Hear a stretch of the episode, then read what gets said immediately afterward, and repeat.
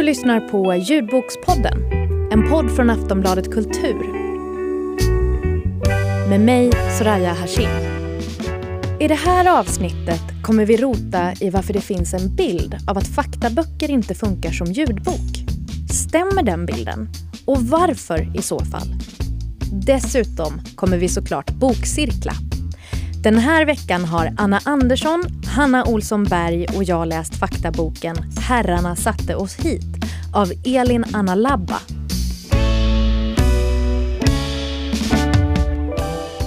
Anne-Maria tänder sin pipa och drar in. Familjerna ska ta båten till Finnsnäs, sen hästskjuts till renjorden. På den breda träbryggan står andra resenärer med sina mörka färglösa kläder och hattar. Och jag kan lova er att vi tycker väldigt olika om den. Varmt välkomna till Ljudbokspodden. När man tittar på listor över vilken typ av böcker som folk lyssnar på är det inte så konstigt att böcker inom spänning och romance är populära. Det här är ju berättelser med driv. Någonting som är enkelt att hänga med i och där det inte gör så himla mycket om man skulle missa någon detalj. Men hur ser det egentligen ut på faktaboksfronten? Om man tittar på utbudet i faktakategorin på de olika strömningstjänsterna så är det lite som att hamna på typ midsommarfirandet i Slottsskogen i Göteborg. Alla får vara med och alla får plats. Ja, alltså kanske inte under en pandemi, men ni fattar vart jag är på väg här. Faktakategorin är oerhört bred. Böcker om artificiell intelligens, krig och Palmemordet blandas med sommarpratarkåserier, David Batras bok om skojiga notiser i tidningen och timmar och åter timmar av självbiografier. Men trots att det finns så mycket att välja på i den här ja, väldigt generösa tolkningen av begreppet fakta som streamingtjänsterna har så är det ju inte lika vanligt att fackböckerna blir stora succéer som spänningsromaner eller feelgood. I alla fall inte enligt Pelle Andersson som är vd och förläggare på bokförlaget Ordfront som ger ut väldigt mycket faktaböcker. Om vi säger så här då, att en fackbok får liksom kämpa sig upp till att nå något slags break-even. Eller så att den betalar sina egna kostnader och kanske ofta ändå gör det i slutänden. Men det tar mycket längre tid. Medan många deckare och thrillers och feelgood-böcker de rasar ju iväg och liksom betalar ju sen även annan utgivning som man gör. Så de går ju säkert tre, fyra gånger bättre. Eller liksom, ja, väldigt mycket bättre än fackböcker. Fackböcker har faktiskt generellt lite trögt. Men det finns såklart undantag menar Pelle. Särskilt sådana faktaböcker som det blir mycket snack om, som man ska ha läst. Då kan folk lyssna för att hänga med. Som till exempel Johanna Lernebys bok Familjen. Självbiografier och väldigt berättande och liksom, vad ska man säga, romanlik fackprosa. Det fungerar ju bra. Men ju mer liksom det blir fackbok av det, alltså ju mer siffror, ju mer diagram, ju mer abstrakta resonemang det är, ju svårare blir det för folk att hänga med och lyssna. Man kan ju inte sitta och anteckna eller man har svårt att vika ett blad eller du har svårt att få, tycker jag, den här, eh, vad ska man säga, visuella bilden av vad någonting står på en, på en sida och så som kan underlätta när man ska liksom tänka och försöka formulera sig eller när det ska fastna i huvudet. Pelle menar att de som kan komma att lida av det här snarare är läsarna om de som tror att de får liksom all litteratur genom att ha ett abonnemang på en streamingtjänst. Den kommer ju att känna sig kanske lurad eller den kommer inte att få all litteratur.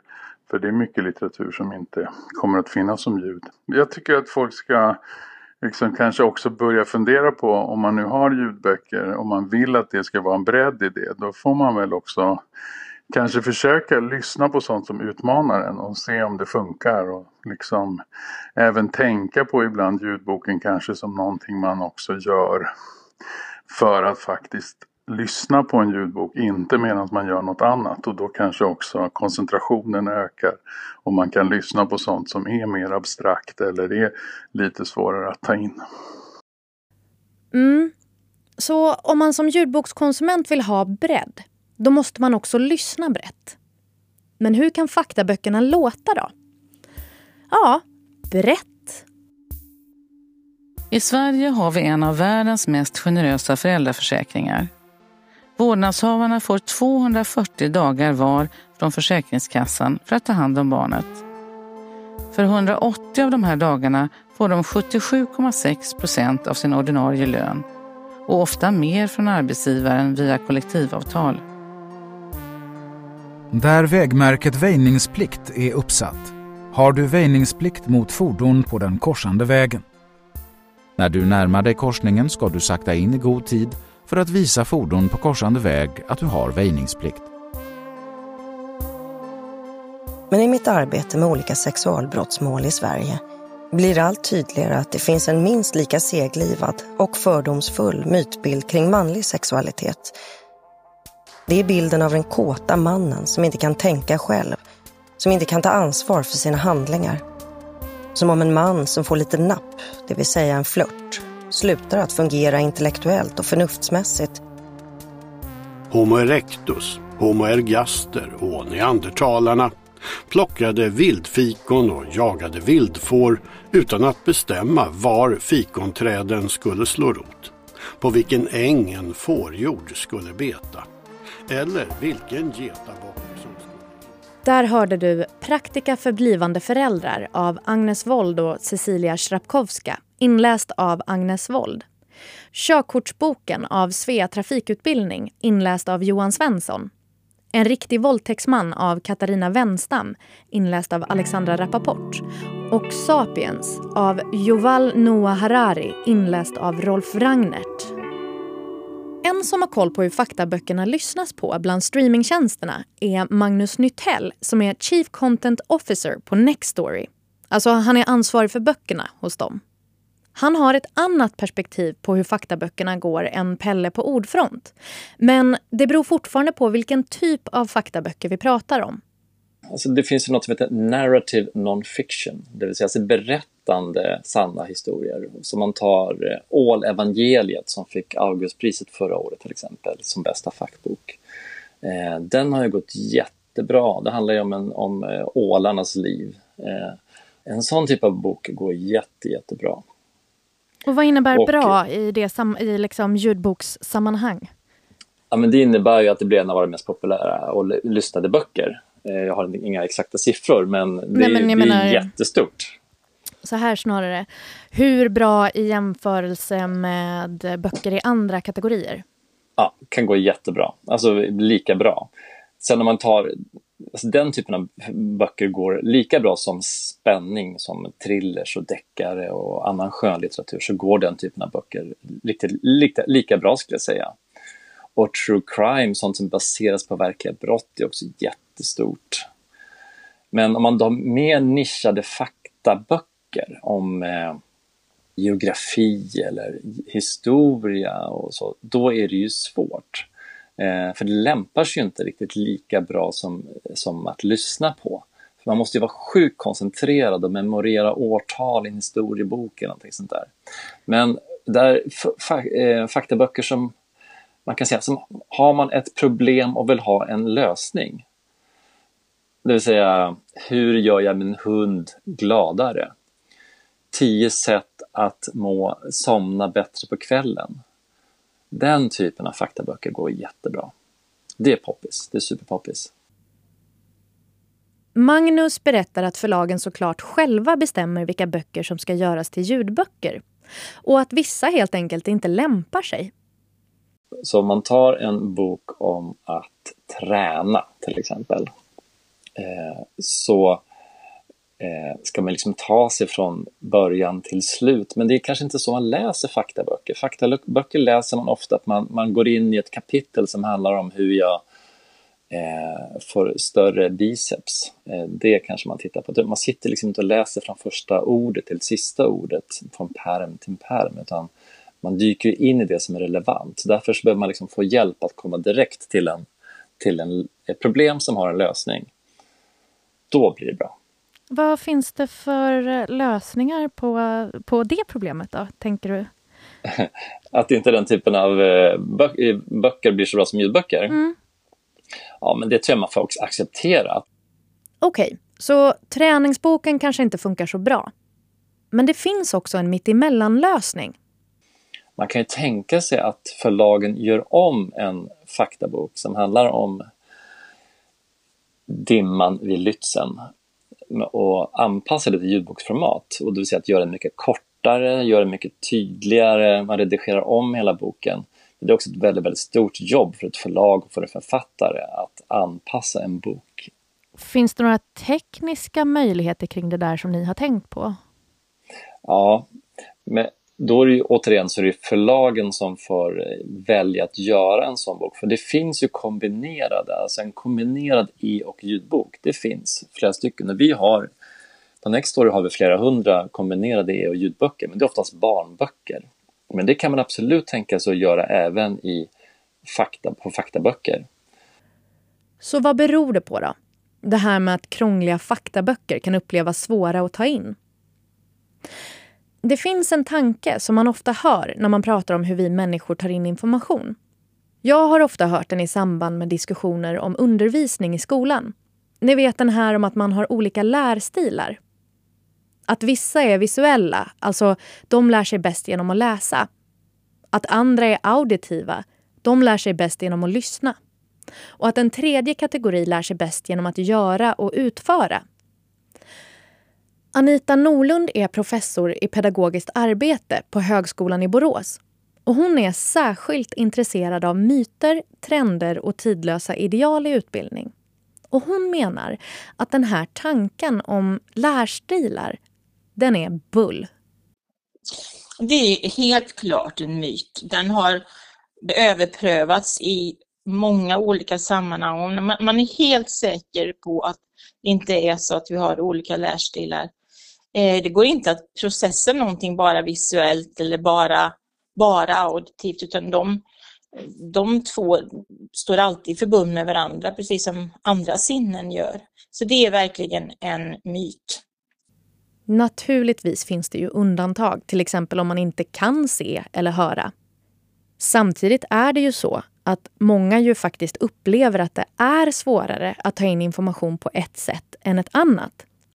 Det handlar kanske om en vana eh, och att vi inte är vana vid att eh, processa det vi lyssnar på på samma vis som när vi processar det vi, det vi läser. Om vi läser en faktatext, vi är vana vid att göra från skolan och då kanske vi har fått eh, frågor till eller vi har fått uppmuntran att eh, samla likheter och skillnader i ett vändiagram till exempel.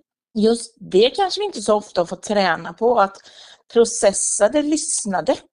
Och därför är vi inte vana vid att göra någonting annat än att bara lyssna rakt igenom. Så hur ska man tänka istället då? Snarare kan man se det som att en ljudbok och en, en så kallad vanlig bok har olika erbjudanden att ge och att man ska utnyttja de erbjudandena som är och nu får ni hålla i er, för nu ska vi till fågelskådarnas värld. Det är ju inte så lätt att säga vad som är det bästa sättet att presentera fakta på.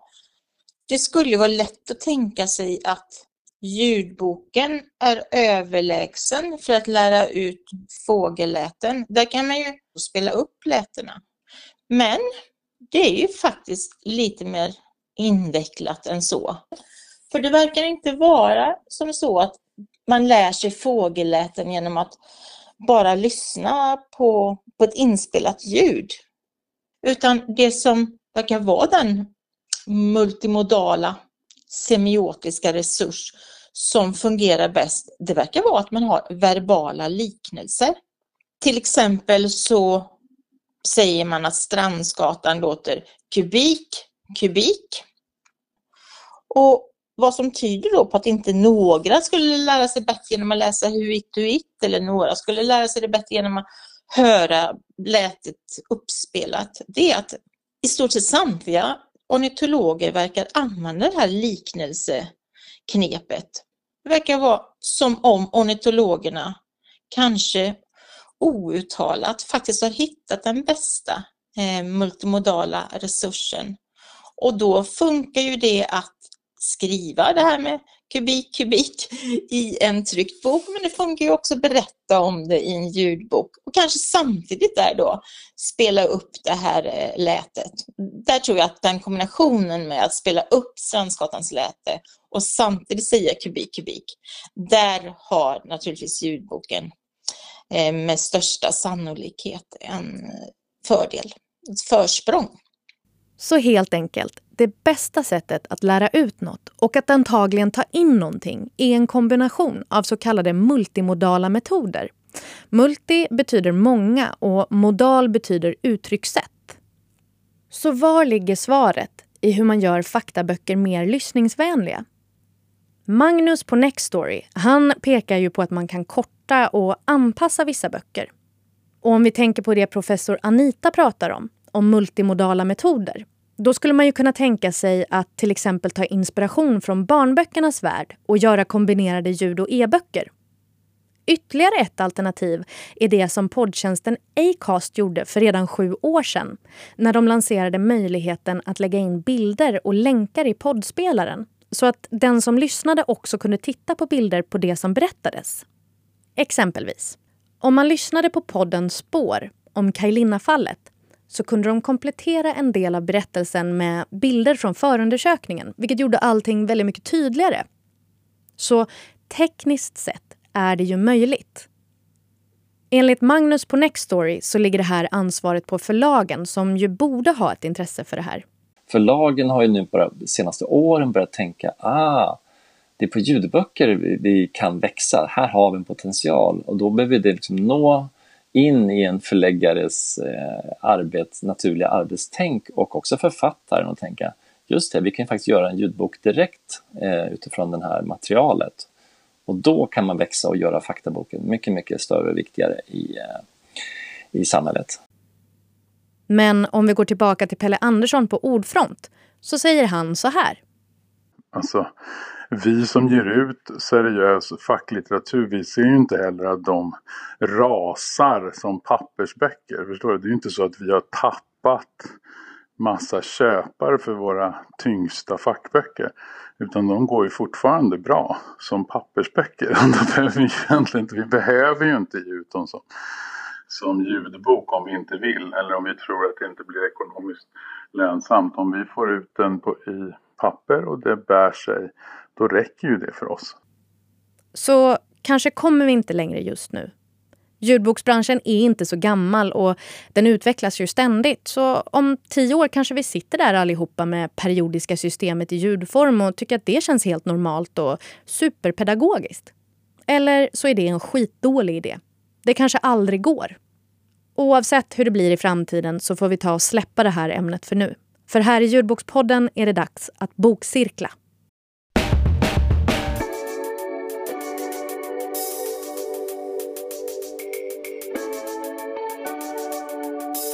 Varje vecka så dyker panelen och jag in i en ljudbok. Och den här veckan så har jag med mig Aftonbladets breakingchef Hanna Olsson Berg och kulturredaktör Anna Andersson. Varmt välkomna. Tack så mycket. Tack.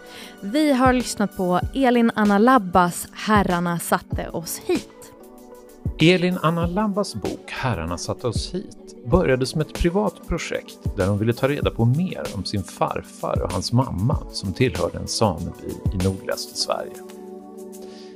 1919 kom Sverige och Norge överens om en renbeteskonvention som innebar att de svenska samer som rörde sig med sina renar över gränsen mellan Sverige och Norge fick lämna de norska delarna. Men de svenska myndigheterna tyckte det blev för många renar på samma plats och började förflytta samer inom Sverige. Fler än 200 familjer med 30 000 renar tvingades söderut. Däribland Elin Anna Labbas familj. I sin bok berättar hon historien ur de tvångsförflyttades perspektiv. Hon varvar intervjuer, brev och utdrag ur dokument med jojktexter och egna betraktelser. Boken har även getts ut på nordsamiska. Herrarna satt oss hit fick Augustpriset för årets fackbok 2020. Den är tre timmar och 34 minuter och läses av Elin Anna Labba själv.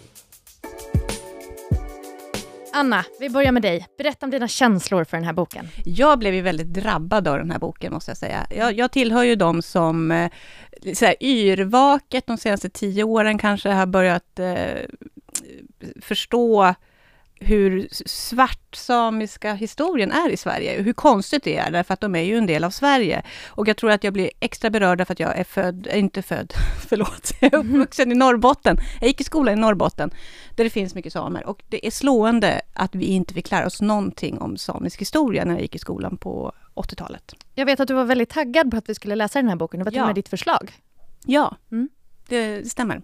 Hanna då, vad hade du för ingång på boken och temat? Nej, Men jag är ju mer från de, eh, det blir ju lite södra delar av norra Sverige, ifrån Jämtland och det är ju då sydsamiskt område och det var ju samma sak för mig. Lärde mig ingenting i skolan i stort sett. Eh, det enda man hörde var väl fördomar om samer egentligen. Och då är du ändå, vadå, 15 år yngre än mig? Ja, nej, men det var väldigt, väldigt dåligt med info. Så att jag tog mig an den här boken också med så här, vad kommer jag få lära mig? Det kändes ju väldigt kul att testa en fackbok också. Mm. Och hur blev det? Nej, men tyvärr blev jag lite förvirrad. Mm. Jag, jag fick googla ganska mycket och eh, ja, sätta mig in i saker. Tyvärr och tyvärr, det är ju bra för det väckte mitt intresse för att de här historierna är så starka. Men det var svårt tycker jag att få sammanhanget. Vad är det som har hänt? När? Varför?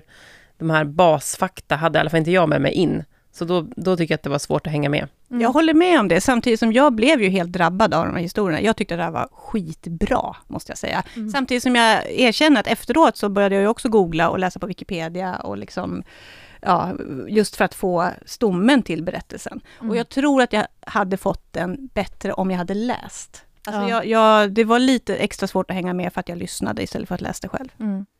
Alltså, jag måste erkänna, jag kände mig så fruktansvärt puckad när jag lyssnade på den här boken. Alltså, jag har sällan känt mig så dum som när jag, som när jag lyssnade på den här boken.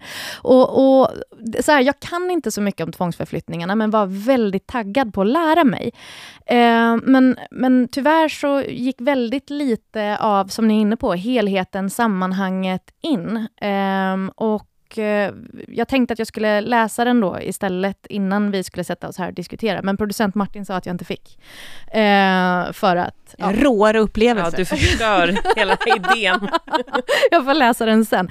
Men, men eh, på tal då om den här begripligheten. Vad, vad är problemet liksom, i, i den här boken som ljudform?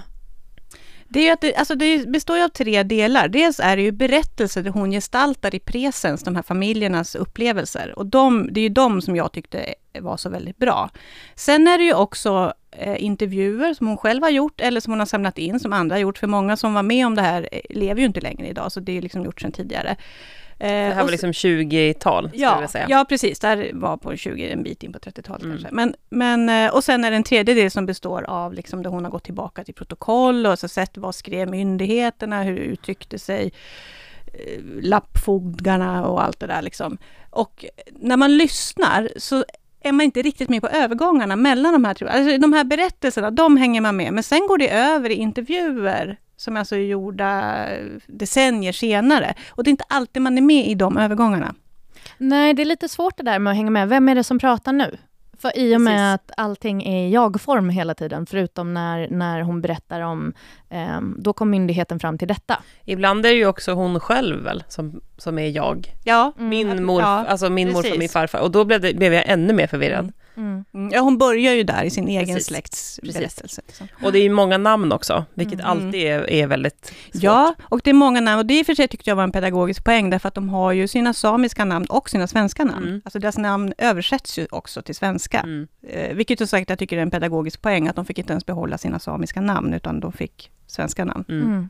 Mm. Eh, jag kände lite grann eh, att det här påminner om när jag såg Mulholland Drive på bio. Tumlade ut efteråt. Vad, jag Vad var det? Det var bra. Jag vet att jag gillade det, men jag vet inte vad det var. Och så gick jag och såg den här på bio med en kompis som sa, va? Fattar du inte? Jag fattar allt. Mm. Och så känner man sig ännu dummare. Liksom. Nej, men det är svårt och jag tycker också introduktionen gör det väldigt svårt, för hon kastar sig ganska snabbt in i, i dåtiden. Och jag hade liksom behövt jag vet inte, men, men bara kanske ett startkapitel med så här, det här är det ni kommer få höra, jag har gjort det här, det här. Alltså jag, Mm, Det utspelade sig då och då, där ja, och men, där. Precis. Jag saknade, vilket ju inte funkar alls i en ljudbok, en karta hade jag velat Mm. ha. Man hade velat se eh, vart de, för de här familjerna som tvångsförflyttades, förstod jag ganska sent, det var ju verkligen i absolut nordligaste Sverige och Norge som de rörde sig och så fördes de ner. Eh, och några hamnade ju ända ner i Västerbotten. Och Västerbotten är i norra Sverige, men efter ett tag så fattade jag, herregud, det är typ 100 mil Mm. de fick gå. Mm. och det är Alltså, en det är helt annan ge, geografi liksom. Ja, och det är helt... precis. Ja, Så en karta en hade jag karta och ha. bilder på och Mm. eh, liksom ett sånt register som när man läser en fantasybok, man skulle vilja se alla de här människorna med liksom porträtt och...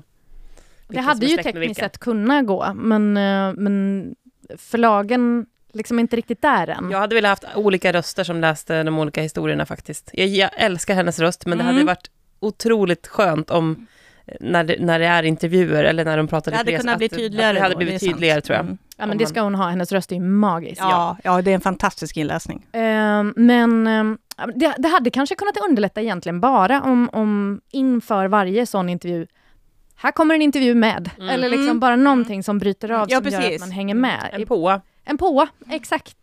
som det heter på radiospråk. Exakt. Eh, Hanna, vi kan väl börja med ditt klipp som du har med dig. Mm. Vad är det vi ska lyssna på? Eh, vi ska lyssna på eh, en beskrivning med väldigt många samiska uttryck, som det är mycket av. Jouna tar storkniven och drar bort snön från Akjonas botten. Den tjocka kåta duken är ihopvikt och stängerna är fastsurrade längst bak i rajden. En sotig, lite bucklig kaffepanna är det sista de packar ner. Gusto Inga värmer en rund slät arransten som hon har plockat under en nerblåst tall. Hon tar av sig handskarna och känner efter så den inte är för varm. Sen sätter hon stenen i barnens ruaugo. Mm, det är ju... Just här var det ju tätt med samiska uttryck, men det försvårar ju också lite grann lyssningen tycker jag, att man Mm. inte förstår vad alla ord betyder. Man lär sig ju några orden dock. Och det är ju mäktigt. Mm. Ja, jag, jag tänkte inte på att det var så mycket samiska ord först efteråt. För efter jag hade lyssnat så googlade jag som sagt lite fakta och sen lite grann om boken och sådär. Och då var det många som påpekade det, att det var så mycket samiska ord. Jag Mm. tänkte inte på det. Jag, eh, jag förstår ju verkligen inte samiska, men eh, jag, jag tyckte att man förstod av sammanhangen vad det var. Mm, ganska ofta, inte alltid tyckte jag. Men ju längre jag lyssnade, desto lättare blev det att förstå också. Och det ju, kan ju också finnas en pedagogisk poäng med det. Och så här, varför kan jag inte de här orden då? Mm. Exakt. Och varför kan, varför kan inte vi de, några ord? Men Akja och Raid kan du väl? Eller? Nej, Nej. hade aldrig hört talas om Eh, det Okej, förut. det kanske är mitt... Jag är fortfarande osäker på Ja. vad det är för någonting, men det låter Acke är jätte... själva pulkan. Ja, exakt. Och Raiden är liksom hela ledet av karavan. Ja, du, det kunde, ja, du kunde ju fuska. Du kunde ju visst, ja. Men ehm, ja, det här bidrar ju kanske lite också till den här att, att man känner att det tar lite en stund. Är att, Innan man kommer in i det liksom. Ja, men precis. Dels vissa ord, men sen också, jag, jag kan ingenting om renskötsel, så att det var många ord som även var på svenska som jag inte så, men, men verkligen håller med dig, Hanna, om att man, eh, man kommer ju in i det. Alltså, och, och det ger ju en ett... Man lär sig ha lite tålamod på något sätt i den här Plus lyssningen. att många ord är så väldigt mjuka och sköna att Mm. lyssna på. Det, Mm. alltså Och igen, ja, hon hon läser, det är så mm, Mm. mysigt. Ja, det är det. Ja, men de här diktpartierna, eller Mm. det, jojken är det väl en del också. Det är ju så vackert. Mm, det är det. Och samtidigt lite frustrerande att det inte är översatt. Mm. Men ja, som sagt, igen, en pedagogisk poäng kanske. Mm. Ja. Det, Man får känna sig som storsvensk. Ja, Alltså, man, ja man förstår ju att man tillhör herrefolket verkligen. Nu är det vi som är på utsidan. Ja. Det kan vi väl ha. Mm. Eh, hur, hur kändes det att lyssna på en fackbok? Till skillnad från en alltså jag tänker att det här var väl en ganska speciell fackbok, just i och med de här berättelserna i, i presens. Liksom. Det är ju så känslosam. Ja, precis. Ehm, så att jag tänkte inte så mycket på det som en fackbok, förutom då det här som vi redan har sagt, att efteråt så förstår jag att nej men jag, det är några luckor i själva faktan som jag hade behövt också. Ehm, så att det var väl en ganska otypisk fackbok kanske. Ja, precis. Den, var, den, den lär en ju saker, men det är inte riktigt bara syftet att man ska lära sig något, utan man ska faktiskt känna saker också. Mm. Ja, verkligen. Anna, vad har du med dig för klipp? Jag har med mig ett klipp eh, som bara, de, de, är på resa söderut. Eh, det, bara, det, var bara ett sånt exempel på också ett vänt perspektiv. Att eh, i vanliga fall när man läser svensk historia så är ju samerna the outsiders. Och här är ju deras berättelse, här är det de som är subjekt. Anne-Maria tänder sin pipa och drar in. Familjerna ska ta båten till Finnsnäs, sen hästskjuts till renjorden. På den breda träbryggan står andra resenärer med sina mörka färglösa kläder och hattar. De äldre barnen hjälper till att bära ut säckar, gissaj och spaggot. Alla seldon och packkistor som renarna har burit ska nu med båten. Deras plats är som vanligt på däck utomhus. De sätter sig med valparna och de små i famnen. Från havet ser de flyttleden och fjällen som den följer. Där är Nuevevarri och sluttningarna kring Värtavaras där kåtorna ligger. Voi, de här markerna. Havsriket, det salta vattnet.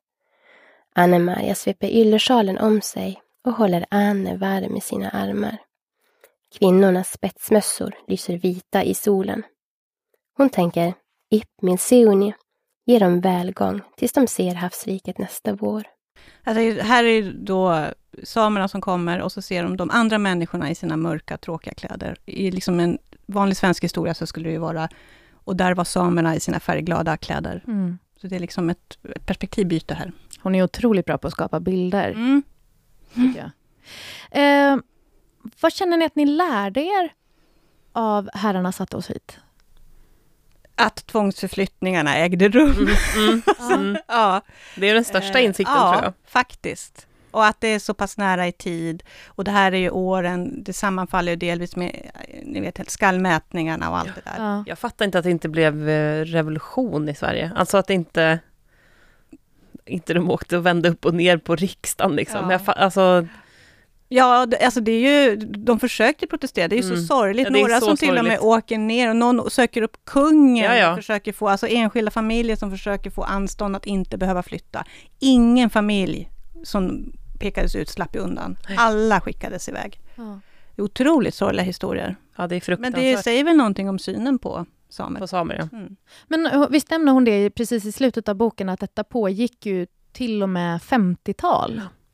Ja, jag tror alltså huvuddelen var väl under 20-talet och in på 30-talet, men jag tror att det är enstaka fall och att det blev liksom att, att några av de här familjerna som tvångsförflyttades, de kom liksom inte till ro, eller man ska säga, förrän in på 50-talet, där de faktiskt fick en fast boplats. Mm. Och sen en annan sak som jag tänkte på, som också eh, en sån stor svensk syn, en sån självklar sak att hur man, hur man såg på samer som ett nomadfolk. Och så tänkte man att ett nomadfolk har inget hem. Det var en sån där mm. insikt. Det är klart de har hem. Mm. Det är klart de har sina platser. Mm. De hade sina leder. Det var en sån där, ja men det är klart att de har hem. Liksom. Att de också har hemkänsla. Det var så... Och sorg. den beskriver hon så himla bra, ja. den liksom relationen till den här, det här fjället, den här skogen, den här marken de här led... Alltså det är liksom... Mm. Och sen när de kom till platser och marker som de inte alls kände igen och som de skulle försöka få sina renar att stanna på, för renarna försökte ju också bara vända norrut. om hela alltså det är tiden, så dra hemskt. norrut. Det var så hemskt och så många renar som försvann. Och ett sånt eländigt liv som det var på massa sätt ja. också, för jag tycker också, alltså en extra bonuspoäng är ju att hon lyfter kvinnor och barn hela tiden i hela boken. Ja. Alltså det är så sorgligt med de här, de här barnen som, ja, som tvillingparet som skiljs åt. Mm. Mammorna som gråter ner i, i sjalen mm. liksom. Mm. Det beskriver ja. hon ju så himla bra också. Det här, jag vet inte, men den här inställningen att en fjällbjörk böjs bara, den knäcks inte. Mm. Alltså det är någonting väldigt starkt mm. tycker jag. Vad känner ni att ni tar med er från den här upplevelsen? Nej, men jag tänker att det här, att det är ju verkligen en del av Sveriges historia och att det är, det är så självklart att det borde ingå i all historieundervisning. Liksom, det här är ju också Sverige. Det, det är obegripligt att inte har gjort det. Det är verkligen det. Vi har varit inne lite på att eh, Elin Anna Labba själv läser in boken. Eh, jag hör på er att ni tycker om den, ni verkar för Mm. Vi är för. Mm. Ja, mm. jag är också för. Mm. Men, men hade den varit bättre eller sämre på något annat sätt om någon annan hade läst in den? Vad hade varit för eller nackdelarna med det? Jag tror att det, hade, att det är otroligt viktigt att det är en samisk person som kan uttala alla de här samiska orden. Det är ju helt avgörande. Samtidigt tyckte jag Hanna hade en poäng i att liksom just det här eh, intervjuerna, där hade man kunnat använda fler röster kanske, för tydlighetens Mm. skull. Mm. Mm. Och skulle ni rekommendera någon att lyssna på denna boken och vem i så fall? Den som är intresserad av historia. Mm. Och det är ju ganska många. Mm, det är ganska många. Jag kanske hade rekommenderat dem att läsa den istället för att lyssna på den. Men, Ja, men det kan jag hålla med om. ehm, men, men det kan jag ju inte säga, för jag tänkte faktiskt att jag ska sätta mig och läsa den nu. Mm. Ja, men jag tänkte samma sak. Ja. Eh, för jag vill verkligen förstå Mm. det här. Men, men... Och också att när jag läste om boken så var det så så många som påpekade hur vackert formgiven boken är. Så nu måste jag se Mm. Ja, den här boken, se den. Nej, men den är Och så kanske man får en karta, jag vet inte. Nej, men jag hoppas det. Ja. Nej, men den är ju jättepoetisk, så att man kan ju också använda den för att vaggas in i en Mm. stämning som den finns ingen annanstans. Alltså man lyssnar på mycket poddar och det bara är något surr, man lyssnar på P1, alltså det låter på ett helt annat sätt Mm. än någonting annat som man lyssnar på. Så vill man bryta av sina lyssningsmönster så är det här en väldigt bra bok. Tack så jättemycket Hanna och Anna för att ni var med här i Bokcirkeln. Tack själv. Tack.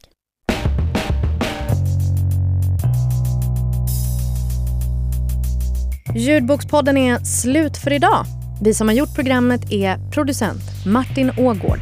Panelen bestod av Anna Andersson och Hanna Olsson Berg. Och jag heter Soraya Hashim. Ljudbokspodden är en produktion från Aftonbladet Kultur. Vi hörs snart igen. Du har lyssnat på en podcast från Aftonbladet. Ansvarig utgivare är Lena K Samuelsson.